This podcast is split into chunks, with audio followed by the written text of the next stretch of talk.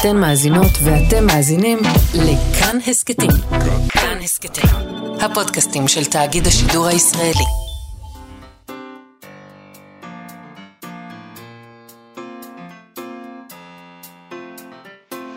מה שכרוך עם יובל אביבי ומה יעשה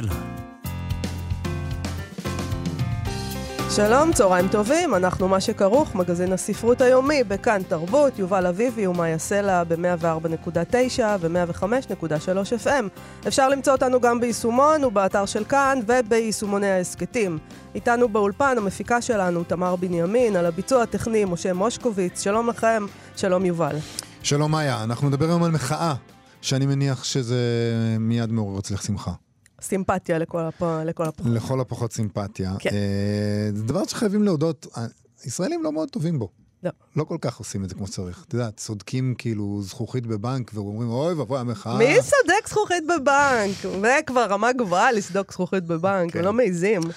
הדבר הכי, הכי תדיר שישראלים אומרים על מחאות זה, אני תומך במטרות, אבל הם ממש הם נורא אלימים, כן, הם דיברו נורא לא יפה. הם לקחו את זה למקום נכון. לא טוב כבר. נכון. אה, יש פה לא מעט הפגנות, כן? אה, יצאנו כישראלים לשדרות אה, במחאה חברתית, יצאנו כישראלים לבלפור, בהפגנות נגד יו"ר האופוזיציה, בנימין נתניהו, כשהוא עוד היה ראש ממשלה, אה, וגם בעניינים סביבתיים אפילו, שזה לא מעניין כמעט את אף אחד. אנחנו יוצאים להפגין. אני מרגישה שיום אחד, אה, בעוד המון המון המון שנים, אה, מישהו ימצא, היה תוכנית זינוק לאתמול, הדור העוד יותר בא, כן, ואז יוציאו את ה- אולי את התוכנית הזאת. כן, ומה ואז יגידו? ואז ישמעו אותך ויגידו, וואו, היו אז מחאות. תשמעו מה הוא אומר. אנשים יוצאים לרחוב, בעניינים לא. סביבתיים, לא פחות ולא יותר. אה, יובל, תעשה אה לפחות. מישהו לפעמים יוצא להפגין, אבל גם כשאנחנו עושים את זה, אה, לא נראה שהן באמת מזיזות את העולם. נגיד, יצאו, מה, כמה, 400, 500 אלף איש במחאה החברתית בהפגנה הכי גדולה שלה ב-2011? נו. וכל מה שהם רצו זה שיורידו את המחיר של הקוטג' בשקל. אבל אה, תקשיב? היה הישג נורא גדול. היה סתיו? שפיר הייתה חברת כנסת, כן. אתה יודע, הנה, נכון. הגענו. זה, היה הישג מאוד גדול אחד באמת. ההישגים. אה, ומנגד, אה, הגענו ל-2022, כשיוקר המחיה מעולם לא היה במצב קטסטרופלי נכון. יותר, אז נכון. אני- ללא ספק זה הצליח. אה, אבל אנחנו לא מתעניינים בהישגים חברתיים, אנחנו מתעניינים בספרות. אמרנו לעצמנו, בסדר, אולי אה, מבחינת הישגים המחאות האלה לא מובילות לשום דבר, אבל מולידות שירת מחאה משובחת, ואז זה כבר מצדיק את הכל. אז האם, אה, לש... האם זה באמת קורה? האם לשירה הזאת יש יותר תהודה מאשר לשירה אחרת, כי היא נוגעת לעניינים שממש מסעירים אותנו? איך בדיוק נראית שירת מחאה בעשורים האחרונים, שהיו רוויים במתחים חברתיים ופוליטיים בישראל? אז אנחנו נדבר על כל זה עם מבקר הספרות, הסופר והמשורר אמיר עקיבא סגל, שיצא בקמפיין מימון המונים להוצאת ספרו שירת מחאה בישראל, שירה עברית פוליטית בתחילת המאה ה-21. נבין ממנו, מה העניינים? האם יש כזה דבר בכלל? האם שירת המחאה יותר טובה מהמחאה הישראלית? אה, יפה, יובל. כן, כי במחאות, אנחנו- אנחנו לא זה לא משהו. כזה קשה, לא. בוא נגיד. אבל מצד שני, תאר לעצמך ששירת המחאה פחות טובה אפילו נכון. מהמחאה, ואז אז זה לא קשה, אבל זה זה נכון. איום ונורא. אז נשאל אותו את כל הדברים האלה. אחר כך נדבר גם עם שלומית עוזיאל שלנו על אה, ענייני לשון בספרות, כפי שאנחנו עושים בכל פעם שהיא באה אלינו בפינה שלה, מוציאה לשון. נכון, אבל נתחיל עם ועיקרן תחילה, הפינה שבה אנחנו נותנים לספרות להגיב על ענייני היום ועל הכותרות החמות של החדשות. חמות זה העניין פה, בדיוק. הפעם מדוזות. חם להן. הן כאן, הן אוהבות את מזג האוויר החם, והן הן מתרבות בקצב מטריד, אני מניחה. יש אנשים שמוטרדים מזה. בשבוע שעבר... מי שהולך לים. מי שהולך לים מוטרד מזה, כי הוא חושב שהים שייך של אבא שלו, אבל המדוזות אה, הם גם זה- הים זה שלהן. של אבא שלהן. אתה מבין? זה של אבא שלהן. בשבוע שעבר דיווחו בעמודי החדשות, והיה גם איזה סרטון ויראלי שצולם מגבוה, על נחיל עצום של מדוזות שתועד באזור מפרץ חיפה. את ראית את הסרטון הזה? לא. לא ראית אותו? תקשיבי, זה מטורף. יש שם איזה אתה, דרון, אתה לא, אתה, לא קורה לך לפעמים שאומרים לך, אתה חייב לראות את זה, כן. ואז אתה אומר, מתנגד. אני מחאה. לא חייבת לראות את זה, ואני לא. אראה את זה. זה המחאה שלי בעצם. זה מרשים מאוד. כן. אוקיי. תקשיבי, זה ספר, מטורף. ספר, כן. יש שם דרון על ספינה, על ספינה, סירה קטנה מאוד, סירת גומי. צריך להגיד. כן, משהו כזה. אה, אני פשוט, יכולת התיאור שלי של מה שקורה בים היא מוגבלת. הכל זה ספינה. צוללת גרעינית, יש שם דרון מעל צוללת גרעינית. אה, זה ההבנה שלי. בקיצור, יש שם איזו סירת גומי כזאת של אה, אנשי אה, אה, אה, רשות הטבע והגנים, ואז יש דרון שנמצא בגובה הסירה והוא עולה למעלה. מה זה ו- דרון? דרון זה, אה, זה המעופף הזה. אה, עם ה- אוקיי, דרון. עם הוונטילטורים. מסוק כזה. אה, לא. מסוק. דרון אה, זה... זה- לא, יש לזה שם בעברית, סליחה, שמישהו, יובל. אה, תמר, תשאלי מישהו איך אומרים את זה בעברית. זה, זה מין רחפן, רחפן, תודה. תמר ומשה. רחפן שמחוברת אליו מצלמה. זה דבר מאוד קטן, מחוברת אליו מצלמה, אוקיי. וזה עולה באוויר, וזה מצלם מאוד יפה, ופשוט לאט לאט אתה רואה שכל המים, קילומטרים על קילומטרים, מנוקדים בנקודות איזה לבנות. יפה זה אבל, לא? זה מהמם, אבל אי אפשר להיכנס למים. בסדר, אז תלכו לבריכה. תבלבלו את המוח. בכל אופן, אה, אז, אז, אז באמת היה את הצילום הזה שהיה, כולם כתבו כנסו, כנסו, אני, כן. רק אני לא נכנסתי. מחאה. אבל לא הנחיל החיפאי מטריד את הרוחצים. בשבוע שעבר מדוזות נצפו ברוב חופי ישראל, אה, מבצת בצפון ועד חופי המועצה האזורית, חוף אשקלון בדרום, כך לפי האתר מדוזות בעם. מת על זה. מדוזות בעם, יש אתר כזה. מדוזות בעם, שבוויינט הגדירו אותו כווייז של המדוזות. זה פשוט נפלא, אני מת על זה. זאת פלטפורמה שמסתמכת על דיווחי משתמשים כדי לסייע לכל השאר לבחור באיזה חוף רחצה הם רוצים אה, לרחוץ. אה, לפי המדוזות, לפי איפה אין מדוזות. כן. אה, אני הייתי נדהמת מזה שיש ווייז של מדוזות, אלא שבשבוע שעבר הייתי בבית קברות ולא מצאתי את הקבר שחיפשתי, ואז גיליתי שיש גם ווייז של חבר'ה קדישא לאיתור קברים. הורדתי אפליקציה, כן? שם ככה, כמו שאני כן? בשמש, כן? אה, ואז אה, כתבתי את שם הנפטר. וזה עושה לך מסלול בתוך הבית קברות? כן, הוא גם אומר לך, כאן ימינה, כאן שמאלה, לשם. הוא הביא אותי לקבר. יש כן. כזאת, לפי דעתי, גם אפליקציה של דיזינגוף סנטר. כי אה, וואו. נהוג ללכת לאיבוד בדיזינגוף ברור. סנטר, זה מבנה 30 שנה אנחנו פוסט-מודרני. מסתובבים שם ולא יודעים מאיפה, מה קורה, אבל כאילו. התל אביבים מסרבים להוריד אותה, כי זה לא בכבוד שלהם לא, ל- זה לא בכבוד. ללכת לא- לאיבוד בסנטר. לא, כי גם לנו יש, אוקיי, אנחנו הולכים לאיבוד, אבל יש כמה נקודות ציון שאנחנו כבר מכירים, כן, כאילו, נכון? כן. יודעים, יש אני כמה לא, דברים. אני לא? עדיין לא מצליח... כאילו, אני- אתה יודע איפה זרה. אני גר סמוך ל- לדיזינגוף סנטר, כמה? אה, כמעט 20 שנה. אני עדיין לא יודע אם אני בבניין A או בבניין B בכל רגע נתון. כן, זה נכון, גם אני לא, אבל אני חייבת להגיד שאני לא מוכנה לשמוע מילה רעה על המקום הזה. לא, זה מקום מושלם. סנטר זה מקום מושלם. מקום מושלם. אה, מדוזות, רגע. מדוזות, כן, בוא נ- נחזור למדוזות. מה יש לספרות להגיד על זה? כן. שניזהר. שניזהר מאוד, כי לטבע יש נטייה לנקום בבני אדם שפוגעים בו. לכל מעשה יש השלכות, גם כאן, בסיפור הנוכחי, יש לנו אחריות. ברשות הטבע והגנים אמרו שזה... אה, אנחנו- אנחנו אשמים, בני האדם. חפרנו בתעלת סואץ, זיהמנו את הים בשפכים, שינינו את האקלים כמובן, פגענו במתחרים ובטורפים הטבעיים של המדוזות, כמו דג השמש, שלא ידעתי שיש דבר כזה, אבל זה יפה, דג שמש. וצבי ים למשל, צבי ים אוכלים מדוזות מסתבר, זה לא, Mm. זה לא צורב להם בפה? יש להם כנראה יש דרך להם. להתמודד עם זה. אז uh, אנחנו חיסלנו אותם, אז מצער. Uh, ופיזרנו פיזרנו פסולת מוצקה. כל אלה הם רק חלק מהגורמים שהביאו לשגשוג המדוזות, מגיע וזה לנו עלינו. הכל, מגיע נכון. לנו, ומה אז- יקרה לנו? על מה שקורה כשהטבע נוקם, אפשר לקרוא בסיפור של ארתור, ארתור קונן דויל, על חקירה של שרלוק הולמס, הבלש המהולל כמובן, שבדרך כלל מפענח פשעים של בני אדם. אה, בהרפתקת רעמת האריה, ההשערה הראשונה שלו היא שבוצע כאן פשע אכזרי בידי אדם, אבל אז מתגלה משהו אחר. אז אנחנו נקרא, אתה תקרא יובל, מתוך הסיפור שמופיע בכרך ג' של סדרת כל סיפורי שרלוק הולמס, כרך שנקרא מפנקסו של שרלוק הולמס.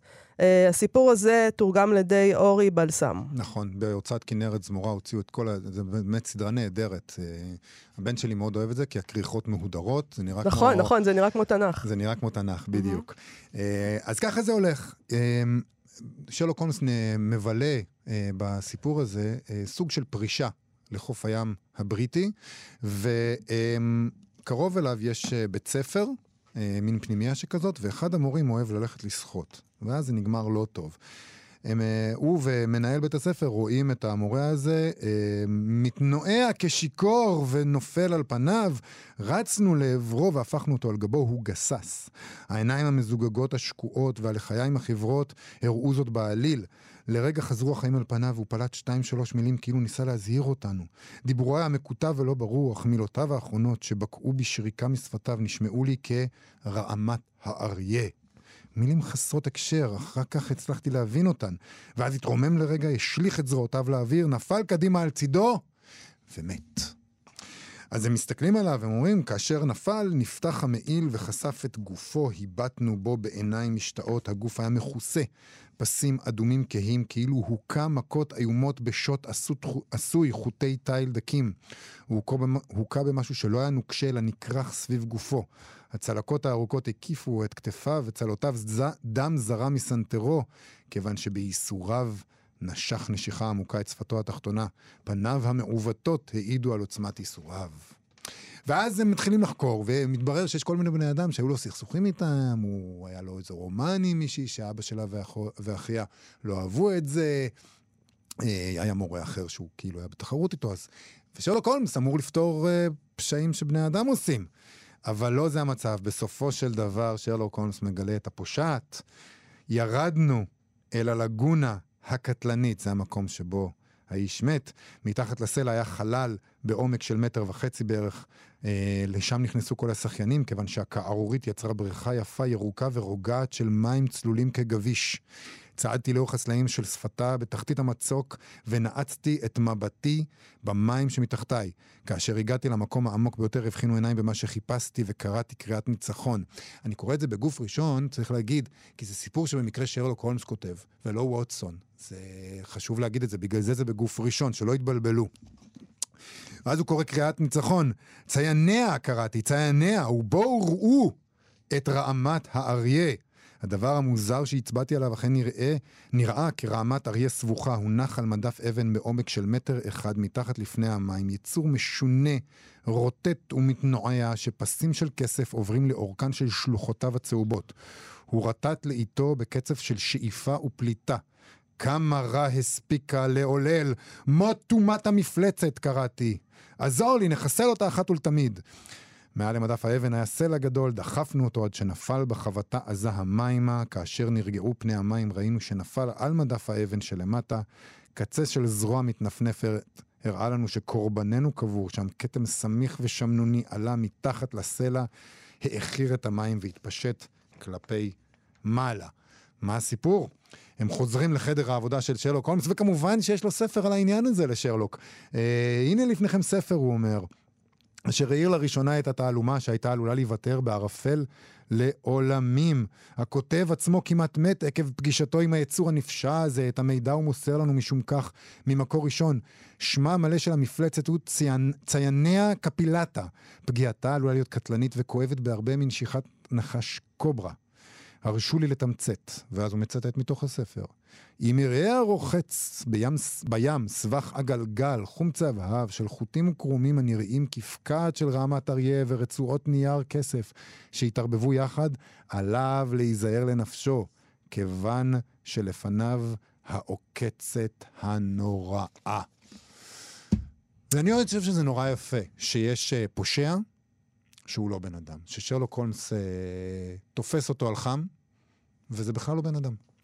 והוא מצליח, אה, הוא הורג את הפושע. הוא הורג את הפושע. הפושע זה הטבע. הפושע זה הטבע. אנחנו שמים לב, כן? כן? אז מה יפה בזה? זה לא יפה. זה לא יעבוד לנו, יובל. לא יעבוד לנו. תסתכל את המדוזות האלה, אף אחד לא מצליח להשתלט עליהן. זהו, אתה יכול להרוג אחת. אתה יכול להרוג אחת. נכון, הם עומדים בחוף, על אלה ששחו אל החוף מתו שם, אז הם מתעללים בגופות שלהם קצת, בדרך כלל אה, יש אנשים כאלה. נכון, זה בכלל לא יפה. אבל אה, זה לא כזה יפה. לא. זה, זה התמימות הזאת של ה... של ה... אני יודעת מה, של המאה ה-20, של המאה ה-19, שאנחנו נערוב. נילחם בטבע בדיוק. ונוכל לו. מדי פעם אולי אה, צריך למות מהטבע, זה מה שאת אומרת? לא. זה, זה קורה.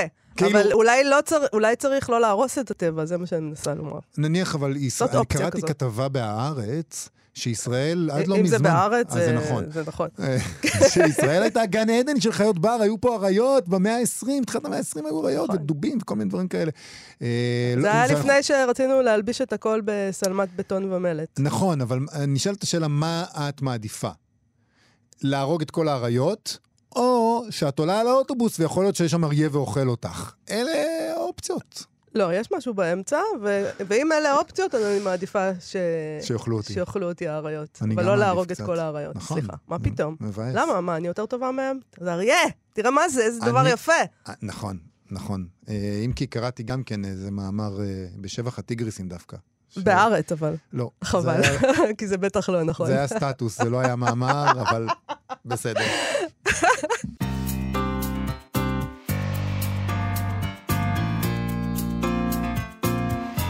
שני העשורים הראשונים של המאה ה-21 בישראל היו מלאים באירועים דרמטיים, אה, ההתנתקות מעזה, הגירוש יש שקוראים לזה, מלחמת לבנון השנייה, צוק איתן, מה, לא, חסרות לנו מלחמות וטילים מפה לשם, אה, המחאה של קיץ 2011 ובנימין נתניהו, שהוא אירוע בפני עצמו. במקביל אליהם קמו תנועות חברתיות ופוליטיות, ולצידם שירת מחאה, אולי יותר משהייתה בכל תקופה אחרת בהיסטוריה של השירה הפוליטית העברית. כך לפחות טוען מבקר הספרות, הסופר והמשורר אמיר עקיבא סגל. אני מודה שכשראיתי את הטענה הזאת הרמתי גבה, גם אני, זה מפתיע. נכון? אה, אנחנו לא מרגישים שאנחנו מהלכים באיזה מין עולם שיש בו כל כך הרבה שירת מחאה. אולי כי אין לה תהודה, אבל אה, אה, אולי... אבל אני לא יודעת, אנחנו אבל כן קוראים. בוא נראה. בוא נראה. נשאל אותו, בוא בוא נבקש נשאל ממנו אותו. שיוכיח. הוא עושה עכשיו מבצע גיוס כספים בהדסטארט כדי להוציא לאור את ספרו שירת מחאה בישראל, שירה עברית פוליטית בתחילת המאה ה-21, שאמור לצאת בהוצאת ספרי נובמבר. אה, אני מחכה, אני אגיד בסוגריים פה, למחאת הסופרים והמשוררות על האופן שבו הם צריכים לקושש כסף כדי להוציא ספרים. חד משמעית. בינתיים נשאל מה עשתה שירת המחאה בשנים האלה בישראל, וכיצד זה שונה ממה שהיה קודם. שלום לאמיר עקיבא סגל. צהריים טובים, שלום, אני שמח להיות אצלכם, אה, זה כבוד גדול. דווקא לא מטריד אותי לעשות אה, הנושא של ההדסטארט, כי האמת, בלי הדסטארט לא הייתי מגיע אליכם ולא הייתי יכול לדבר אצלכם על שירת מחאה.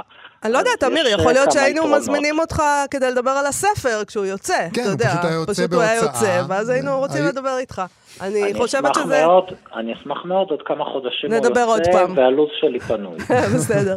תודה שבאת. אני רוצה לדעת, האם באמת אתה חושב שבשני העשורים האחרונים יש יותר שירת מחאה ממה שהייתה בעבר?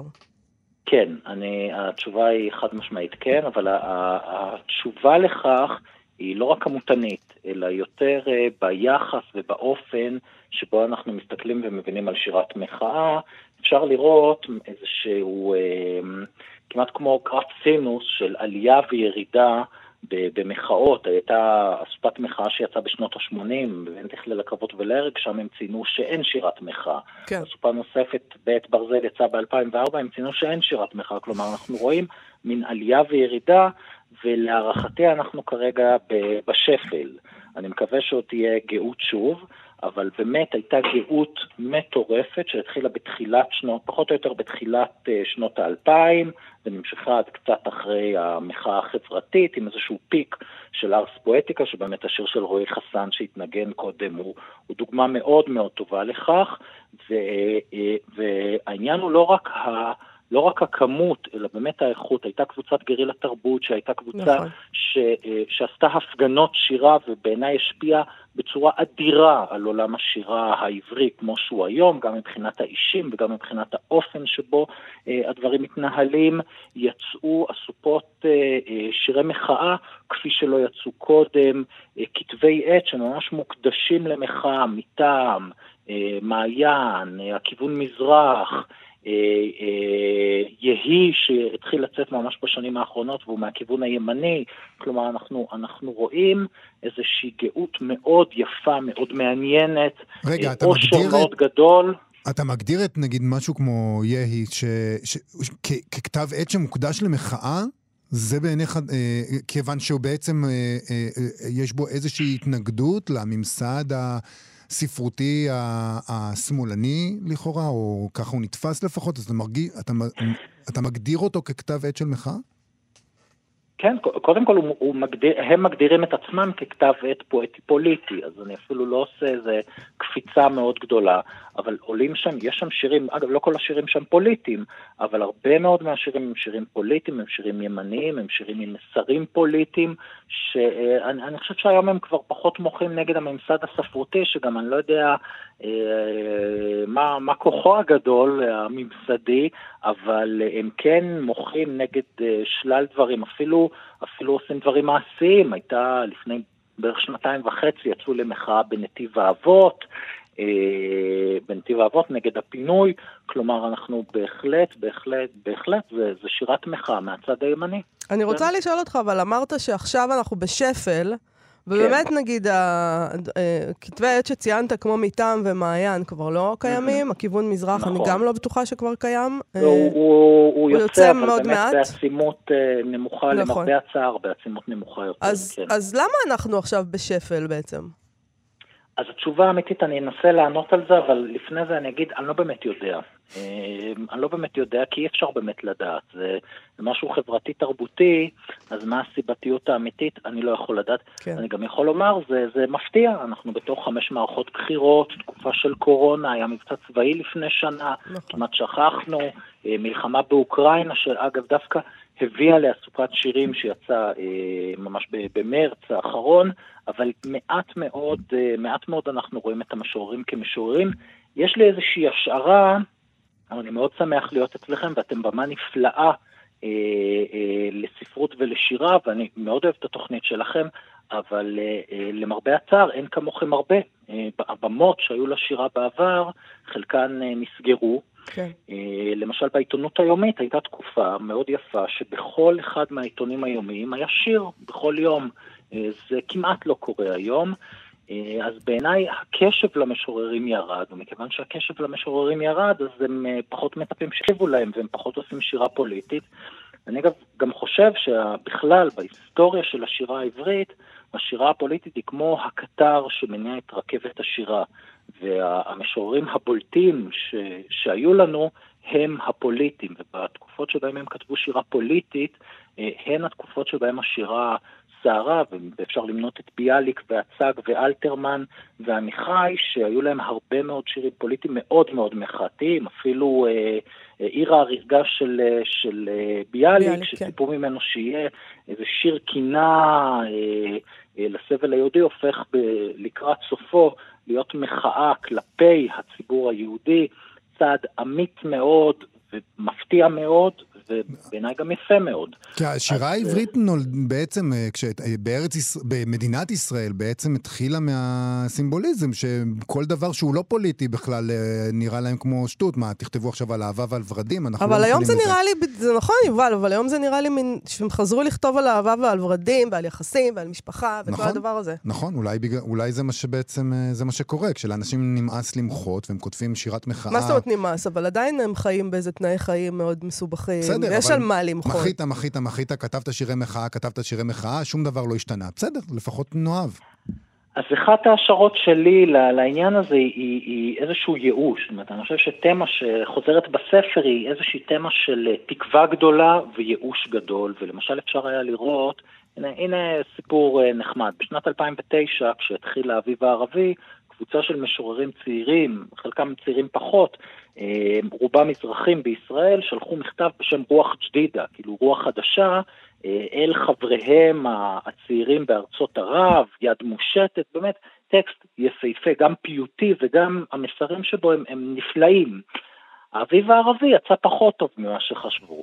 כן. אה, אותו דבר לגבי המחאה החברתית, המחאה החברתית שהייתה אמורה להביא צדק חברתי לכולם, עכשיו אני לא אכנס לניתוח המדיניותי-סוציולוגי, האם היא הצליחה או נכשלה, לדעתי דווקא הצליחה בצורה לא רעה, אבל היא בוודאי לא הביאה למהפכה, אלא הביאה לשינויים מסוימים, והדברים האלה, אה, ברגע שהתקווה היא אוטופיה, אז המציאות היא בהכרח מייאשת. נכון. ו... אם כי אני לא יודעת אם אני אגיד, אה, אם אני חושבת שזה... כלומר, לא עשיתי מחקר כמוך, אבל אני לא יודעת אם הייתי אומרת באופן אוטומטי שמדובר בייאוש שבגללו אה, הם כותבים על משפחה ועל יחסים וזה. אני חושבת שמדובר פשוט בנרקיסיזם אה, טהור כזה. אבל אה, אולי אה, אה, תקרא לנו איזה שיר אה, מחאה, ככה. בוא נהנה קצת. אחלה, רעיון, אה, רעיון מצוין. אני, שנייה, אני, אז, אז אני אדבר תוך כדי שאני מעלה שיר שבעיניי הוא שיר אה, אה, מאוד מאוד יפה. אמ, אז אני רק אגיד, נרקסיזם תמיד היה, תמיד תמיד היה בשירה העברית, אז זה דבר שאין כל כך, אה, אין כל כך מה לעשות איתו ונגדו, אבל הנרקסיזם הזה כן, בהיבט של המחאה, יש פה דבר שהוא יפה, בכך שהמשורר שם את עצמו כאיזשהו אה, גורם משמעותי שיכול אה, להביא לשינוי. אז ברשותכם, השיר שאני אקריא היה סיפור שהחל לפני כשש שנים, אה, אישה צעירה בשם דרין טאטור, גרה בריינה, אני במקור ממושב ציפורי, אז היא אפילו אה, הייתה שכנה. שלי. כן. פרסמה שיר בפייסבוק בתקופה שהייתה תקופה מאוד סוערת מבחינת, מבחינה ביטחונית, מצאה את עצמה במאסר, היום היא עזבה את הארץ לשוודיה. אה, אחרי, ש, אה, אחרי שהיא הואשמה וכבר הייתה במאסר, היא פרסמה את השיר הזה, שאני אקריא רק את הסיום שלו, כי הוא באמת הוא שיר מאוד מאוד ארוך, שנקרא, וזה תרגום לעברית כמובן, נקרא כלי הפשיעה עת. אמ, הנה, מארץ האומנים הגעתי, הפשע שלי מילים כתובות. כלי הפשיעה, עת. את הדיו שנזל מעורקי הרגש הם קראו לדוכן העדים, שיספר על פשעינו. הוי גורלי, הוי שנות חיי, הקשיבו. לדברי השופטים הקשיבו, השיר שלי מואשם הינו, והשיר שלי פושע הוא. במדינת החוק, בארץ החירות, אומנים לכלא. מה, זה, כן, מדהים. אוקיי. הסופר כן. והמשורר אה, והמבקר וחוקר הספרות אולי אפילו, אה, אמיר עקיבא סגל, אה, אנחנו נחכה לספר, אולי נדבר שוב. תודה רבה. אז כן, עכשיו אה, הוא איזה פרויקט Head Start של הספר בשם שירת מחאה בישראל. אני חושב ש... לא, אני, סליחה שאני מעיד על עיסתי, אבל אני חושב שהוא ספר מעניין וחשוב, ובאמת מזמין את כולם וכולן. אז אם עושים גוגל. למה שאמרת, יגיעו לעמוד ההדסטארט ויוכלו להשתתף בזה, ואז בעוד כמה חודשים הוא אמור לצאת, נכון? כן, כן, כן, זו, זו, זו בהחלט התקווה, הספר בעצם כבר כתוב, אנחנו ב- בשלבי עריכה אה, יחסית מתקדמים, אה, וההדסטארט הוא גם אה, דרך מאוד טובה להגיע לקהל, והוא גם דרך אה, לממן את הספר, כי אין ברירה אחרת. תודה רבה, אמיר עקיבא סגל. תודה רבה בהצלחה. לכם, שמחתי מאוד להיות פה, ואני מעריך את זה מאוד. להתראות. כל טוב. עכשיו, מוציאה לשון. מה שכרוך בכאן תרבות, חזרנו אל פינת מוציאה לשון של שלומית עוזיאל, מחברת הספר מוציאה לשון, הפתעות מן המגירה הסודית של העברית, שיצא בעם עובד. אה, בספר הזה ובפינה שלה היא מספרת לנו על ענייני לשון, ואנחנו מדברים על ענייני לשון בספרות, כמובן. שלום שלומית. שלום, שלום. אנחנו מדברים היום על משהו שאני לא לגמרי סגור למה הכוונה, דימויים בלתי צפויים? אה, כן, דימויים אה, בלתי צפויים, על פני למעשה תקופה של אה, 2,800 שנה. בקטנה. בקטנה, אני חייבת להגיד שהם דימויים בלתי צפויים אה, בעיניי, כן? ובואו אה, בסדר גמור. אה, בואו נראה גם אתם תחשבו מדעי הרוח, זה הכל עניין של פרספקטיבה ונקודות מבט. לא, לא, זה מעניין, זה. כאילו, שלומית, זה כאילו שאת מספרת לנו את החלום שלך, ואז אנחנו יודעים עלייך דברים. אז בוא נראה מה לא צפוי בעיני שלומית עוזיאל. עכשיו אני רוצה כל... נראה לי- שזה יהיה כיף. כל דימוי שתגידי, ותגידי, זה לא צפוי, אני אגיד, למה? זה נראה לי צפוי, זה נראה לי חיבור מובן מאליו. לא, אני לא אעשה את זה. קדימה. קדימה. האמת, יש, יש לי ספקות, כמו שאומרים ב- ב- בקליקבייט, יש לי ספקות לגבי השלישי. אוקיי, אז אה, נתחיל, אה, נתחיל עם, אה, עם הומרוס, עם האיליאדה, אה, מאה שמינית לפני הספירה, כנראה, ומה שאנחנו מוצאים שם, ואני מודה על, ה, על, ה, על ההפניה לדימויים המעניינים האלה לידידתי עדה באר, שכתבה בנושא הזה עבודת, אה, עבודת תזה, עבודת מחקר על רגשות ב, אצל הומרוס. אה, גילויי רגש, תיאורי רגש ב, ב, ב, בכתיבה של הומרוס. אז באיליאדה אנחנו מוצאים דימויים מפתיעים, בעיניי, של לוחמים לילדים ולנשים. עכשיו, חשוב להבין לצורך הרקע על איזה יצירה באמת אנחנו מדברים פה. האיליאדה כוללת תיאורים ארוכים ומפורטים של קרבות, איזה לוחם גיבור, דקר איזה לוחם אחר, בעזרת איזה כלי נשק, באיזה חלק של הגוף, אם הוא הגיע לעצם או לא הגיע לעצם, ואיזה גיבורים ירדו לממלכת האדס, כלומר מתו, סוג של אה, להציל את טוראי ריין כזה, ככה... אה, אה, היסטורי כולל תיאור של הגיבור אכילס ש... שנאמר בו בחזהו השעיר. בקיצור, זה ספר על גברים אמיתיים. גברים אמיתיים, והנה אנחנו אה, מוצאים פה למשל תיאור של הלוחם תאוקוס, שהוא יורה בקשת מאחורי המגן של אחיו, זאת אומרת אחיו נושא מגן גדול, הוא אה, אחיו למחצה, הוא עומד מאחורי המגן, הוא מציץ ויורה וקוטל אה, די באפקטיביות כנראה את, ה, את הלוחמים הטרויאנים. אה, אני, אני, אקריא את אני אקריא קטע קצר, זה בבקשה. ב- בתרגום של שאול צ'רניחובסקי, וצינה זה מגן. כאן צינה זה מגן. אוקיי, אז אה, תאוקוס דורך את קשתו הגמישה, מיהר ועמד לו אחר צינתו של בנו של טלמון, והיה מידי ירים אייס הצינה, מאז כל פעם שאחיו הרים את, ה, את, ה, את המגן, וניבט הגיבור יחוש יתבונן בהמון ושלח את חיצו באחד ונפל הלז מתבוסס בדמה ונפח את רוחו, ותאוקרוס ישוב ונסתר אחורי הצינה כילד חוסה בצל אמו. Mm. באמת לא צפוי. אומרת, יש לנו פה באמת הגיבור הקטלני הזה יורה בקשת והוא מסתתר מאחורי המגן כמו ילד אצל אימא. אז אה, במקום אחר, אה, אגממנון הגיבור נפצע, והנה אנחנו אה, רואים ש- ש- שהומרס מתאר את הכאב שלו, את כאב הפצע לכאבי צירים של אישה יולדת. אה, חדרו צירים נמרצים בנפשו, אני מקצרת, כאותו חץ שנון ונוקב החודר באישה יולדה. ככה חדרו צירים נמרצים בנפש בן אטרס ואגממנון. אז כאילו אנחנו אומרים, יש פה משהו קצת מפתיע. נכון? הוא מבין את מה שלא הבינו כל הגברים מאז, כמה זה כואב ללדת, שזה הדימוי שהוא משתמש בו, של אז הכאב של הלידה, כמה זה מדהים. כואב ללדת, נכון. ו- ו- אבל זה לא מסביר את הראשון, את הילד או, המסתתר. אז, אז, אז תראו, אז מה שבאמת אה, יכול להיות פה, שהומרס בצורה לא, לא לגמרי שכיחה גם בזמנו ולא מאז, הוא מקשר בין העולם של הגברים הלוחמים לבין הספירה הביתית והמשפחתית של נשים וילדים, נשים יולדות ו- ואימהות וילדים, והוא אומר, תשמעו, זה לא כל כך רחוק. אה, והוא אומר את זה בשני הכיוונים. ראשית, כמו, ש... כמו שמאיה אמרה, הכאב של הלידה הוא כאב מאוד גדול, כאב של גיבור פצוע, הוא בהחלט יכול להיות מאוד אה, דומה כנראה.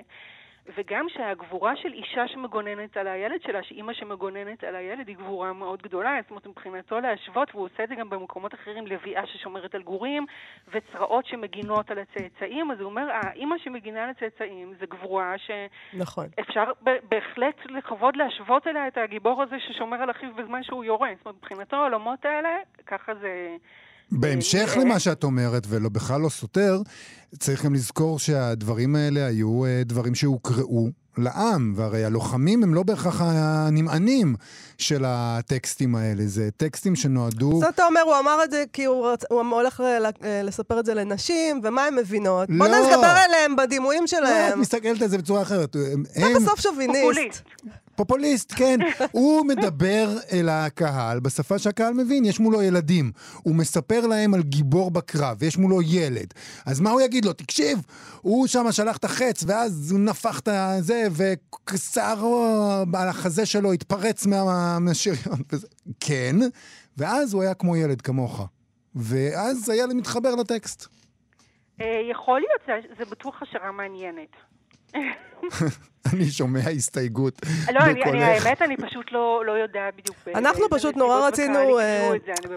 אה, שלומית ואני, אני חושבת, נורא רצינו להתפעל מהאינטליגנציה הרגשית של הומרוס, ואתה כאילו מצליח ל... נאלצתם ל- להסתפק באינטליגנציה הרגשית שלי. שכנראה לא... אבל תקשיבו, אפשר גם וגם. ואני גם רוצה להוסיף, אגב, שבמסגרת האינטליגנציה הרגשית של הומרוס, הוא גם מתאר בכמה וכמה מקרים שהגיבורים שלו, הגברים האלה עם ה... כן, עם הזה, החזה השעיר וכן הלאה, הם, הם בוכים. וזה לא גורע מגבורתם ומזה שזה הדמויות המרכזיות שם, הלוחמים גדולים. ואגב, פה אנחנו יכולים להיזכר בתנ"ך, שבו בכמה מקרים נאמר על ה... גם כן, על, על דמויות מאוד מרכזיות, על שאול, על דוד, על עשיו, ויישא קולו ויבק, וגם נכון. פה. זה לא, לא, לא גורע מכבודם הדבר הזה, אז בהחלט... אה, טוב, מאוד מקובל לראות ולבכות, אה, אין מה להגיד. זה נכון. אה, אנחנו נעבור אולי לדוגמה הבאה. אה, כן, אז אנחנו קופצים קצת אה, ל- אה, לאמצע המאה ה-19 ללואיס קרול עם אה, אליס בארץ המראה, אה, בארץ הפלאות, סליחה, והוא שם, אה, לו- אה, לואיס קרול שם בפיו של הקובען המטורף שיר קטן עם דימוי מפתיע.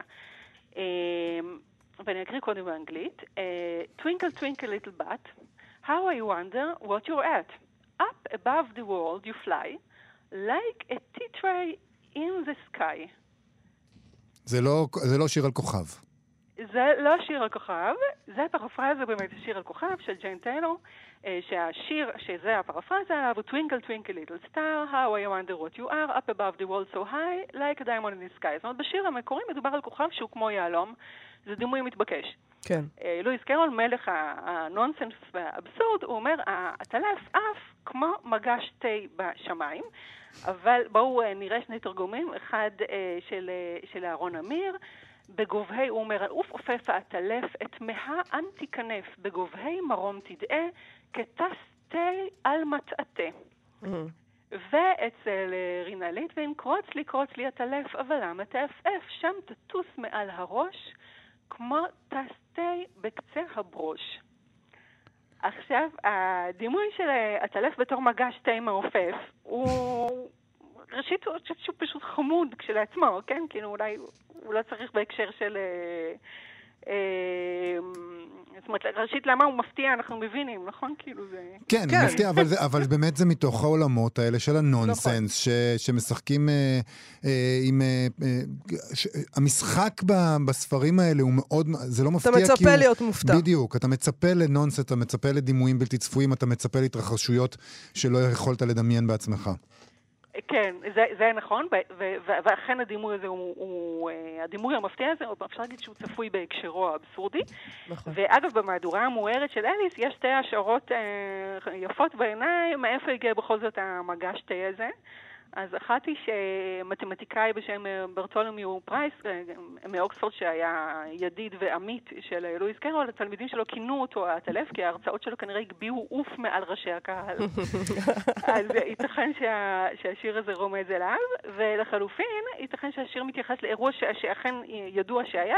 אה, לואיס קרול בין השאר היה לו צעצוע בצורת הטלף, שהוא אה, שישר בו את אורחיו ובפרט את הילדים והילדות שבין אורחיו, ובאירוע בלתי נשכח מסוים, הטלף, הצעצוע הזה עף מהחלום ונחת על ראש של משרת שנשא מגש לחדר שכן. והמגש- זה מגובה היסטורית כל הסיפור הזה, אני רוצה לדעת. הוא מגובה במהדורה המוארת של אליס. ואני אוסיף ואומר שבאירוע ההיסטורי זה לא היה מגש תה, אלא מגש עם קערת סלט. אה, אוקיי. טוב, בסדר, אה, אתה לוקח את המציאות ואתה קצת אה, משתעשע איתה, זה הגאונות שלו. זה חופש אומנותי, כן. אמ, ודבר נוסף, שוב, כמו, שאתה, כמו שאמרת, יובל, שהדימוי של מגש התה הוא פחות מפתיע בהקשרו, אז שוב, תמיד הדימוי הוא באמת ב, בהקשר. לי יצא בזמנו לחשוב קצת על, על שיר מוקדם של המשוררת דליה רביקוביץ' שלנו, אמ, והשיר הוא באמת מוקדם, היא כתבה אותו כשהייתה בת 18, פרסמה אותו ב-54, והשיר נקרא הנערה בעלת צמות הפשתן. והדימוי הזה של צמות הפשתן, אני הסתכלתי עליו. ו... ואני אפילו עשיתי מחקר מדעי בדמות סקר פייסבוק. ושאלתי את ה... אה, ככה, אמרתי, תגידו אנשים, בלי לחפש ובלי, תגידו את האמת, איזה צבע יש לפשתן בעיניכם? ולצד התשובה הצפויה של אה, צהבהב, אה, היו גם מי שאמרו חום וכחול, כי הם חשבו כנראה על הפרחים, זאת אומרת, פשתן לא גדל בארץ, הרבה אנשים לא בדיוק, זה לא דימוי כל כך מתבקש מבחינתם, כן? צמות פשתן, יש שפות אחרות מארצות אחרות שבהן זה דימוי יותר מתבקש, והצבע, כן, פלקס הר באנגלית, הצבע יותר עולה מיידית, ו- והשאלה למה יש לנו פה נערה בעלת צמות פשתן, אמ, ראשית, היה מי שאמר, ייתכן שזה קשור גם ליצירה של, של דביסי, אבל, אבל גם חוץ מזה מדובר פה על, על, על יצירה מוקדמת של רביקוביץ', בלדה שהיא ככה כאילו על נערה שטובעת בנהר, גם כן העולם כולו שהשיר מתאר הוא מאוד אירופי, וצמות הפשתן הן כנראה משתלבות פה בעניין הזה ועוזרות ליצור את, ה, את האווירה הרחוקה הזאת, הלא ישראלית. אני לא רוצה לזלזל כמובן, אבל כשאתה בן 18, לפעמים גם, ואתה כותב את שיריך הראשונים, לפעמים אתה משתמש בדימויים שנראים לך מתאימים, ואתה רוצה פאתוס, אתה רוצה את הדבר הגדול הזה, אתה רוצה את החיבור המפתיע, ולא תמיד זה בדיוק מתאים, אבל אתה רוצה את הדבר הזה כשאתה כותב את יצירות הביקורים שלך. זה בסדר להגיד את זה גם על דלי רביקוביץ', אני מקווה. כן, כמובן. בואי לסיום אה, עם הדוגמה האחרונה. יצירה, יצירת, אה, יצירה מוקדמת, אני חושבת אולי אפילו השיר הראשון שהיא פרסמה. אמ, נסיים עם דאגלס אדמס, המחבר האגדי של מדריך הטרמפיקס, מדריך הטרמפיסט לגלקסיה, והאיש שהמליץ לכולנו לקחת מגבת לכל מקום. והוא אה, בא עם ההבחנה המשעשעת שלא בכדי באף אחת מהשפות הרבות שיש בעולם לא קיים הדימוי יפה כמו שדה תעופה. זה הולם למצב שדות התעופה הנוכחי ברחבי העולם ובישראל בפרט. אולי מאיר אריאל, אגב, עם טרמינל היה חולק.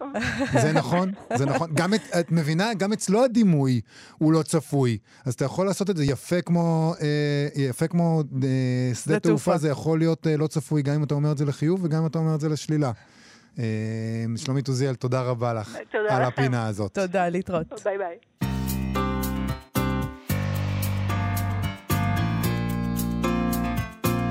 אה, אנחנו מסיימים עם מכתב משפטי ספרותי שהגיע לידינו, שבו סופר שלח להוצאת כנרת זמורה ביטן מכתב התראה טרם נקיטת הליכים בגין הפרת זכויות קניין רוחני, והטענה במכתב שהם השתמשו כשם לספר מתורגם של ג'ון לקארה בשם של ספר שלו.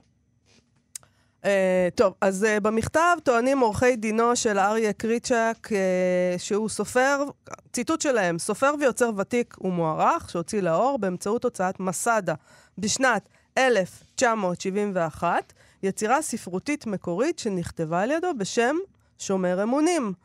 הספר המקורי של מרשי, הם כותבים, זכה לביקורות משבחות וצבר מוניטין רב במהלך השנים הרבות בהן הוא משווק. לפני זמן קצר התגלה למרשי כי חברתכם הוציאה לאור ספר שהינו תרגום של יצירה ספרותית מאת הסופר הבריטי המנוח ג'ון לקארה, תחת אותו שם בדיוק.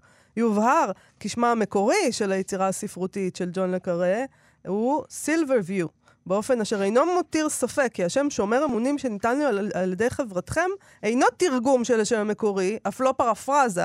המשמעות היא כי שמו המקורי של הספר הושמט מהיצירה והוחלף בשם ספרו של מרשי. נכון. אריה קרישק אה, טוען באמצעות אה, עורכי דינו שברור שספרו, לרבות שמו, הינו היצירה המקורית, והספר של הקרא הינו יצירה שמפירה את זכויותיו, פוגעת בו וביצירתו המקורית. הוא דורש שההוצאה תוציא הבהרה והודעת התנצלות.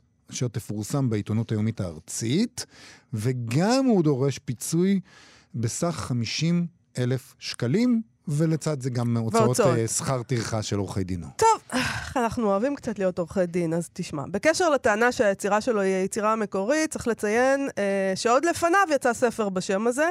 מדובר בספר חסידות שכתב הרב אהרון רטה, מייסד אה, חבורת שומר אמונים, שיצא לאור בירושלים בשנת 1942. דמיין לעצמך את המשפט הזה. אה, גם הוא לא היה ראשון. במאה ה-18 התפרסם באמסטרדם חיבור בשם זה, שומר אמונים, של רבי יוסף בן עמנואל אירגס, רב ומקובל איטלקי, שהוא מבוא לתורת הקבלה, ועוד לפני כן, קצת לפני כן, בספר ישעיהו, פרק כ"ו, כתוב בפסוק, פיתחו שערים ויבוא גוי צדיק שומר אמונים. אני לא יודע. אה, שומר אמונים, מה אפשר לעשות? בטח היה גם מבצע צבאי בשם הזה, חייב להיות, לא יכול להיות שלא היה. את יודעת מי כתב את התנ"ך? מי כתב את התנ"ך, יובל? אני לא נכנס. אל תיכנס. זה באמת עניין לתביעה אחר כך. נכון. לא נכנס לשער שאני עצמי פתחתי. אבל כן, אה, ללא ספק זה מופיע שם, אה, והופיע בעבר כשמות אה, ספרים. אמנם לא ספרי פרוזה, כן? לא ספרי פרוזה. אוקיי. אה, אנחנו, אבל גם אם אנחנו נותנים ככה, מאוד מרככים את זה, עצם הטענה, שאנחנו, האם אנחנו מקבלים את הטענה שמישהו ישתמש ראשון בביטוי כלשהו בעברית כשם לספרו, אז אסור לאחרים להשתמש בו? אני לא יודע אם זה נכון, אני לא בטוח שכל המומחים לנהל משפט, שצריך להבהיר, אני לא אחד מהם. לא, אנחנו לא. אה, אני לא בטוח שהם יקבלו את הטענה הזאת. אה, רק נגיד שבהוצאה בחרו שלא להגיב. נכון. אה, אני, יש לי איזה, הדברים. אני יודעת, פעם היה לי, איזה- שמעתי ש- שהוצאות בדרך כלל עושות גוגל, אה, ורואות עם הספר, עם השם של הספר שהם, אה. זה, אם הוא תפוס, אם אם הוא תפוס מהשנים האחרונות, אתה יודע, אה, זה לא שהספר של אריק רישק, שומר אמונים, הפך לנכס צאן ברזל, וזה לא שהם קראו לספר של ג'ון לקארה סיפור על אהבה וחושך, שזה היה יכול להיות קצת יותר בעייתי. בסך הכל, אתה יודע, זה ספר מ-71, בדיוק, אה, לא, אבל זה הוא ביטוי- בן 50 שנה. וזה ביטוי תנכי. נכון. אה, אני לא יודע בקשר. אה, אוקיי. השופט? אנחנו מחכים לשופט הזה ולהכרעה הזאת. האמת, אני רוצה לשמוע מה יש למשפטנים לומר בעניין הזה, אז אולי זה עוד יתפתח, הסיפור הזה. אנחנו בכל מקרה צריכים לסיים. להיום. נגיד אה, תודה לתמר בנימין ולמשה מושקוביץ שעשו איתנו את התוכנית, ונזמין אתכן ואתכם לבקר בעמוד הפייסבוק שלנו וגם בעמוד הפייסבוק של כאן תרבות, ונהיה פה שוב מחר. להתראות. להתראות.